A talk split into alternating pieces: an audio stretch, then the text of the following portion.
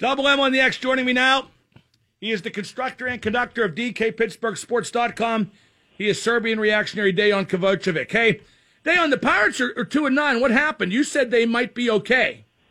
I said they might be okay if everything went right. And I'll play back the audio for you, Madden. I said if everything went right. Obviously, almost nothing has gone right. Uh, three things in particular really stand out for me.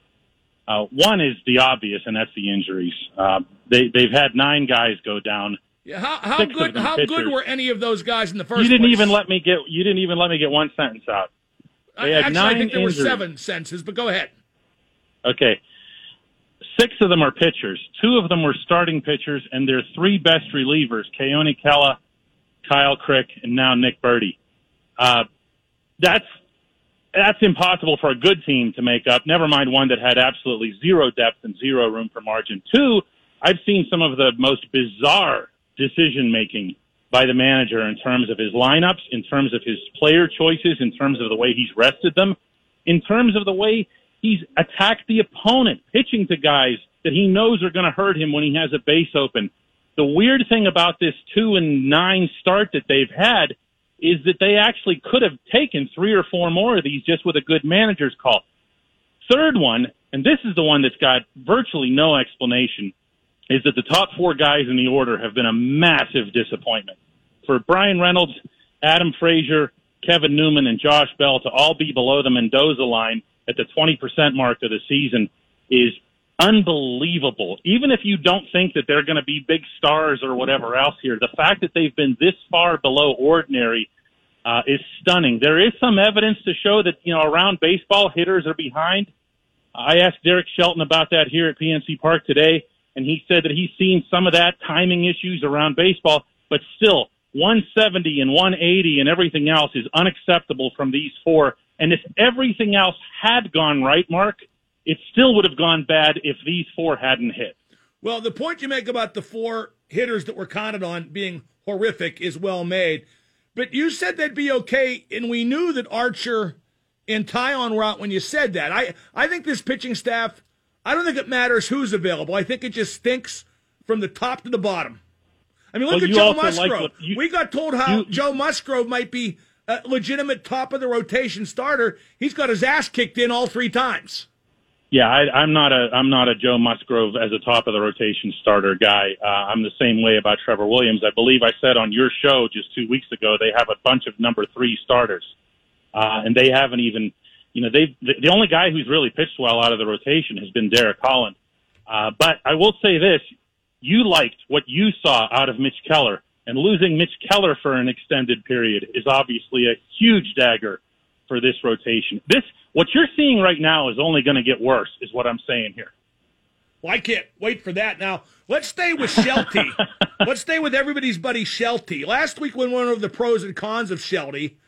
And Hang you, on, what, what makes him everybody's buddy? I don't get that. The fact that they call him Shelty with such glee when they interview him. Listen to the interviews. Do you do you ever have you never called Mike Sullivan Sully? Yeah, he wins. Okay, well, I mean, I mean, it's just a, and you know what? thing you know, people you know what? It's his nickname. I, I, didn't call him that. I didn't call him that the first time I interviewed him. I didn't call him that for a while. Most of these, most of these people who do call him that aren't interviewing him for the first time either. He's been around for months. It's just he's only visible now to people because they're playing games. Most of the people who interview him are thinly cloaked PR guys for the Pirates, so it comes off as, uh, as horrific. Okay. But but anyway, after that intentional walk fiasco at Minnesota, which you alluded to and 12 yeah. different lineups in 12 games. Can we just yeah. agree the guy's in over his head? I, it, you know what? I hope he isn't. Um, I, I hope, uh, for the for the sake of the Pirates and their future, I hope that what we're seeing here is early jitters, uh, or a remnant of being in the American League, where managing is so much more passive. Uh, you know, he learned obviously under Rocco Belli, uh, Rocco Baldelli, his uh, his counterpart here tonight but he did so with the Twins winning 101 games last season. I mean, the Twins are loaded. The Twins have more depth than they know what to do with. Uh, he has to understand that when he brings in a Miguel Del Pozo with bases loaded in a in a four one lead, he's going to lose that game and he's going to lose the faith of some of his players in the process because they know that Del Pozo is going to do what he did, which is walk the entire planet and lose the game. He has to be better than that. He has to adjust to his circumstances, not just in the National League, but also with the talent and the lack of depth at hand. Well, I'm tired of talking about the Pirates because they're generally boring. What happens tonight with the Penguins in Montreal? Where's the series go from here? I think you're going to see the Penguins stay stout defensively. That was really where I was impressed with their game. And when I say defensively, I'm I'm talking about it in the Sully way of talking about it, and that is that he wants them to pursue the puck all over the rink. Uh, and I thought they did a good job of that. They also didn't throw the puck away, which was a which was a pretty big deal. And and and, and Sullivan spoke about that just this morning with reporters from Toronto that that was the part that he was the most impressed with. Here's what I haven't liked yet, Mark, and I don't, I'm not sure how you feel about this. I'm still not seeing the Penguins do anything particularly creative to make offense. Do you know what I'm saying? I mean, if you think about the goals that they've scored, they've been on a couple of broken plays or rushes, but they haven't done any sustained attacking in the Montreal zone, wearing down that slow-footed defense, uh, pounding on Shea Weber, really making Montreal lose their will. That hasn't happened yet in this series, and that's the reason the Canadiens are still hanging around. I'm not sure you're going to make Weber, Chiarot, and, and Petry lose their will. They're pretty good defensemen, and they're they the are. biggest reason why Montreal's in the, the series. The Penguins have dumped and chased a lot. The Penguins seem preoccupied, whether whether rightly or wrongly, with uh, slowing down the Canadiens, taking away their speed. And we've always, you know, thought that the Penguins' trademark is speed, but uh, if they're slowing down Montreal, that's kind of a concession that Montreal is faster. The second day of practice in the training camp that the Penguins had up in Cranberry, they were doing all kinds of elevated dump ins into the corner. I made note of it in the coverage that day, but I didn't make too big a deal of it because I thought it was just some weird drill maybe. Then they kept doing it, and even Sid and Gino were being asked to do it. And now you're seeing it in games. Mike Sullivan has not been, generally speaking, a dump and chase coach. So there's something there that he saw right away in Montreal that he wanted to exploit. What bugs me about that, and I hate to be that guy that gets ahead to the next series, you know, when this one's just one-one, but this won't work for the Penguins moving forward. This isn't going to help them beat Washington or Tampa or Boston. Well, yeah, but, but those are not. different teams too. I mean, Montreal may right. have speed, but they don't have much else. They don't, and that's but that's also why you can't really tell how well they're doing defensively. And by that I mean on Montreal's rushes, because when you think about the Canadiens coming up ice, who's the threat to beat you wide? Kotkaniemi, Tatar. I haven't seen. I didn't even notice Tatar in game two. You know, Brendan Gallagher is nice and feisty, but he's not going to be a guy that creates a whole lot offensively. I don't know that we can get a gauge right now for that part of it accurately. So I, I want to see the Penguins more than anything else start to look a little bit more like the 2016 model, where they're sustaining attack zone time, where they're keeping the puck in the other end and changing on the fly and wearing the team down that way. This dump and chase stuff, I mean, it, it's going to get results against Montreal, but I don't know that it's going to mean much moving forward. Uh, Matt Murray played better in game two. What did he do better specifically? Is that all you're going to give him? Is better? Uh, he wasn't shaky. He made some real good saves, but I thought the most important thing was he didn't look bad on saves. He didn't spill terrible rebounds, yeah. although the rebound on the only goal was no bonus. But by that point, the game wasn't quite decided, but pretty close. But but mostly he just looked confident and composed, and I think that always trickles up to the rest of the team in a playoff situation. Yeah, I, I thought I thought if if I could find another way to word that, I thought he looked like he worked hard.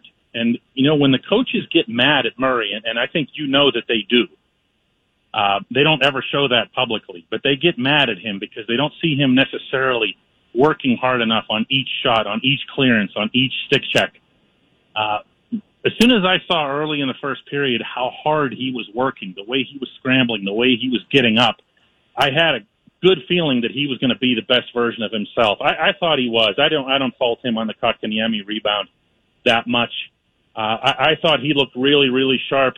And again, against the Canadiens, you don't have to be that great. You just can't let uh, you know Suzuki beat you from the top of the left circle on an unscreened wrist shot. Uh, Evgeny Malkin has one goal in his last eight playoff games. What's going on there? Because he's not playing that bad, and he's certainly getting a lot of shots.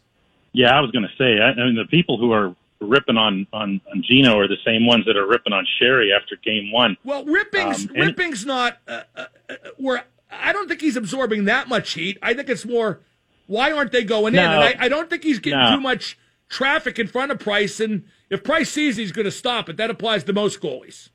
Yeah, uh, Sheary, I thought was really unfairly buried by people who I think don't understand that in hockey, when you're getting chances, you're playing well. In game one, doesn't mean you don't need to finish. Yeah, Sheary, one. Didn't play very well in game one. He was uh, him oh and my Guentzel God, Mark, were both. He was all over the puck. He had a million chances. You coached hockey all your life. That's right. Chances, that's right. And if he well. and if one of my wingers was pressed against the boards as much as him, I'd have benched him. He was so all he right. was so well, well he was he was so wide he was almost in the first row. No, no, no, no. There were there were aspects to his game that weren't perfect, but the fact that he he was able to generate a lot of chances, I thought was impressive. Um, but Gino, in his case, he's generating a lot of his own offense, which has been that much more impressive. Uh, he has shown good chemistry with Jason Zucker. Uh, I'm still kind of waiting for that to re- to be restored between him and Rust on a consistent basis. They've that line has started really well in both games, and then kind of not been there as the game went along. Uh, Gino's the last guy I'm worried about unless we're talking about the power play, in which case there's ample cause to complain about literally everything. Well, yeah, and it, to me, Dejan, it's simple. We're talking to Dejan Kovacevic, by the way. He's brought to you by Walnut Grill American Eatery and Bar. All you got to do is get a right-handed shot on the left half wall, and everything organically becomes simpler and mostly straightens out. That's the only thing they have to do. Well, be more specific. It's Rust. That's well, who you want over there. That's who I want, but it wouldn't. I wouldn't complain if they used two defensemen with Schultz and Letang either. The important thing is yeah, a right-handed shot. But Rust coming off that wall, in the, and not that he's got Phil Kessel's shot, he doesn't. But if he comes off in the Phil style, and he's an actual threat to shoot over there, now you actually have the goaltender well, well, respecting Rust, some what of the Rusty other does, shots. and how he got eight power play goals. You know, when guys were hurt, and he played that spot. Yeah. When the when the puck gets to the blue paint from the other side, he automatically He follows. collapses. He does it follows. Yeah, every fo- time, and that's where the goals Right. come from, and and that's crucial. Right, and that's what that's actually a diff- big difference between him and Phil. Since you're on that note, is that he follows through. He'll he'll go through the crease and and, and go for it. And actually, that's how he got his goal in this series too. Uh, he's he's a guy I would have on the top unit. Um, I understand what they're doing with Zucker. They see him as a retrieval guy, the way Kunitz used to be over there. Um, I don't value retrieval as much as I do scoring, as much as I do a shot off of those boards, and I think it's something they ought to strongly reconsider. Uh, Sid has a goal in each game, and I think he's played well, just like I think Gino's played well. What I'm really hoping for tonight is a multiple point game from one or the other. And I know that's easier said than done, but maybe it shouldn't be when you're playing the number 24 seed. Boy, those multiple point games always make things easier. No, I know you're. I, I know what you're, and I agree with you about your expectations for both. The thing that I would like to see the most out of Game Three, obviously, other than the Penguins taking it, would be the third line showing something, anything. I've been against this third line from the very beginning, maybe since before it was created. Yeah, but you want Marleau on the is. second line, and come on, Marleau's been brutal. No, I, I understand that. I'm my reasoning, and I said this at the time, is because I was hoping that Zucker could turn make something out of the third line. Um, that's not a sacrifice that a lot of coaches are willing to make because everybody gets all religious about what constitutes a top six versus a top nine. Uh, I, I, I'll tell you what, uh, the Jared McCann, Patric Hornqvist, Patrick Marleau thing isn't working. I don't know what they're supposed to be. Never mind what they actually are. Um, I wouldn't mind seeing either some definition there or the coaches starting to think about, hey, how can we put together a line, whether it's with Sam Lafferty, Evan Rodrigues, somebody who's not in the lineup, where we can at least know what they are. Are they going to be an agitating line? Are they going to be something? But this third line doesn't bring you anything. Uh, is it just me or is the defense carrying the pen, specifically Letang and Marino? I thought uh, Marino was their best player in game one, Letang the best player in game two, and, and vice versa for runner up in each game. Yeah, I mean, I, it, it almost feels silly to say good things about John Marino at this point. I mean, like you're saying, like the Beatles had a couple hits. Um, he, he's so good at everything that he does, so poised. There's no situation in which he surprises you or that it appears that it's too big for him. Um, he's he's risen up. Uh, some of that is, you know, his his greatest strength, as as as Mike Sullivan will attest, is his ability to engulf the forward who makes it across the Pittsburgh blue line. Uh, with Montreal, that applies double because, as I mentioned earlier, they don't have those guys that'll swing wide on you or threaten you otherwise. Uh, they certainly don't have someone who's going to pull a Sebastian Aho if you saw that goal he scored yesterday against the Rangers uh, of the Carolina Hurricanes. Uh, Marino is eating people alive, and his being it, the Penguins have a top four right now. I wouldn't leave Marcus Pettersson out of this. I thought he's been really, really good too at, at both ends of the rink. And Dumoulin, after a shaky game one, bounced back. Um, I think they have a top four that's a championship top four. I, I really do. All of this to me comes down to scoring depth. I want to see something from the third and fourth lines to feel better about this team in the long run. Uh, Lightning leads Boston 2 1. Boy, Boston having trouble getting untracked in that round robin. Uh, last thing, uh, don't you wish every series was like Chicago and Edmonton? That is so much fun to see teams that can't and won't play defense. To me, the Penguins and Canadiens at 8 o'clock or the opening act for that Chicago Edmonton game after that. it's fun, but I'll tell you this the Edmonton Oilers their days of winning Stanley Cups by playing like that are only about 30 years old. You know, that's not going to get Connor McDavid a ring. It just isn't. You know, watching the Oilers play like that and go shimmy with uh, Jonathan Toews and Patrick Kane, who can still bring it up front. Never mind Dominik Kubalik and all the other good offensive players Chicago has. Uh, that's a dumb, dumb approach. But then Edmonton's been doing dumb things with elite talent for a lot of years now.